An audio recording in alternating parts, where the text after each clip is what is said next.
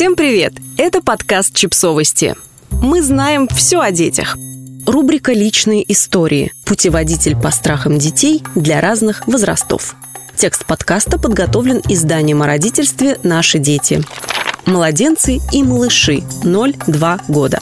Незнакомцы, новорожденные, узнают и предпочитают своих родителей незнакомым лицам, но самый большой страх от разлуки с родителями начинает проявляться к 6-8 месяцам. Об этом говорит психолог Дон Хюбнер, доктор философии, автор книги «Перехитрить беспокойство». И это очень хорошо, ведь по мере того, как ваш ребенок растет и взрослеет, начинает активно двигаться, ползать или бегать от родителей, настороженность по отношению к незнакомцам не дает ему зайти слишком далеко. К двум годам заканчивается острая стадия этого страха, но большинство малышей продолжают относиться к незнакомцам осторожно.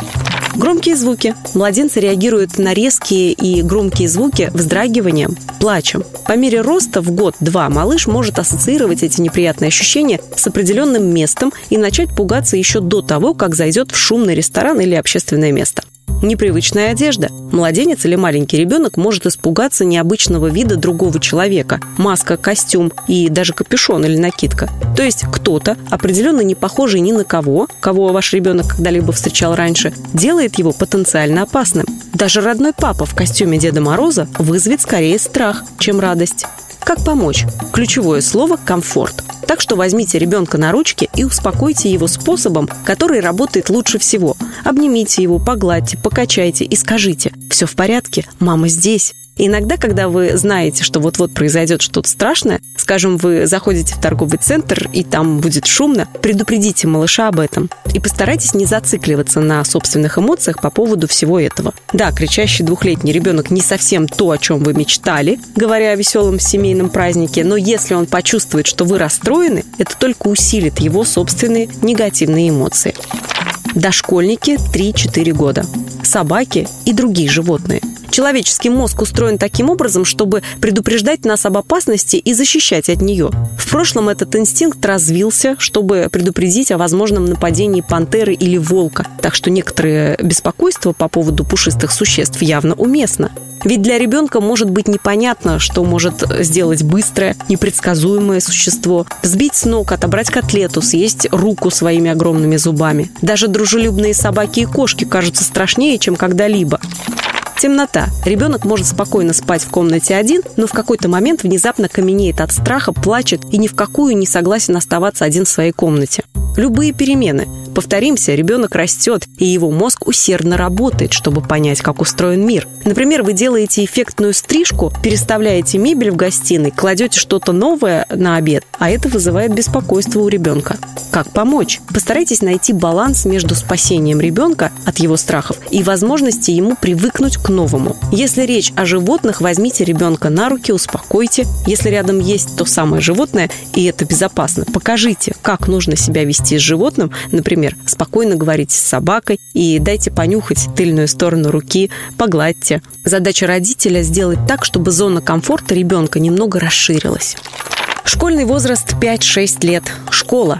Это относительно новый опыт, и поскольку ваш ребенок еще не знает точных правил и ожиданий, он может бояться случайно выйти за рамки. Он может видеть, как других учеников исправляют или наказывают, и переживать, что в следующий раз это произойдет и с ним заболевание или травма. Раньше мама просто могла поцеловать ранку и все как рукой снимала. Утрируем. Но ребенок растет и уже немного знаком с миром. Он понимает, что будет, если сильно заболеть или удариться плохие сны. Пока еще нет четкого понимания, где сон – это просто сон. Ребенок еще не научился разделять мир фантазий и реальный мир.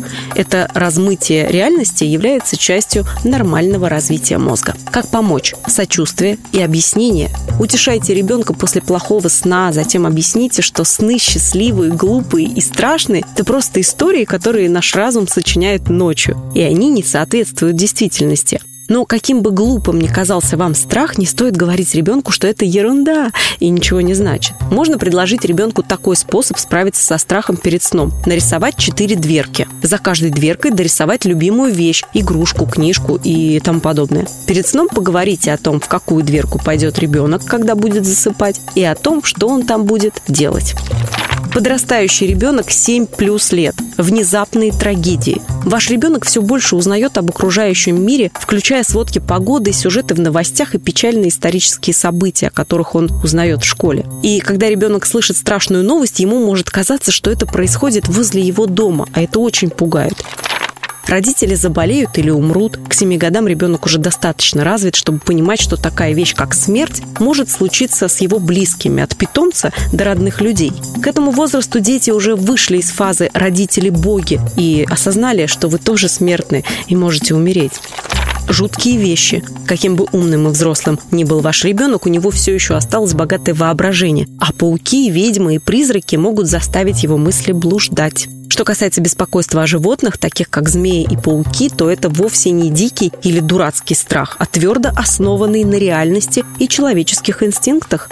Как помочь? Изучите факты. Например, если ваш ребенок беспокоится о плохой погоде, потратьте несколько минут на изучение природы ураганов и штормов. Небольшое предостережение – не лгите о сложных вещах. Плохие вещи случаются в мире, и ваш ребенок знает об этом. Также необходимо поговорить с ребенком о конкретных действиях. Например, что необходимо сделать ребенку, который живет с одним родителем в случае, если вдруг родитель не просыпается.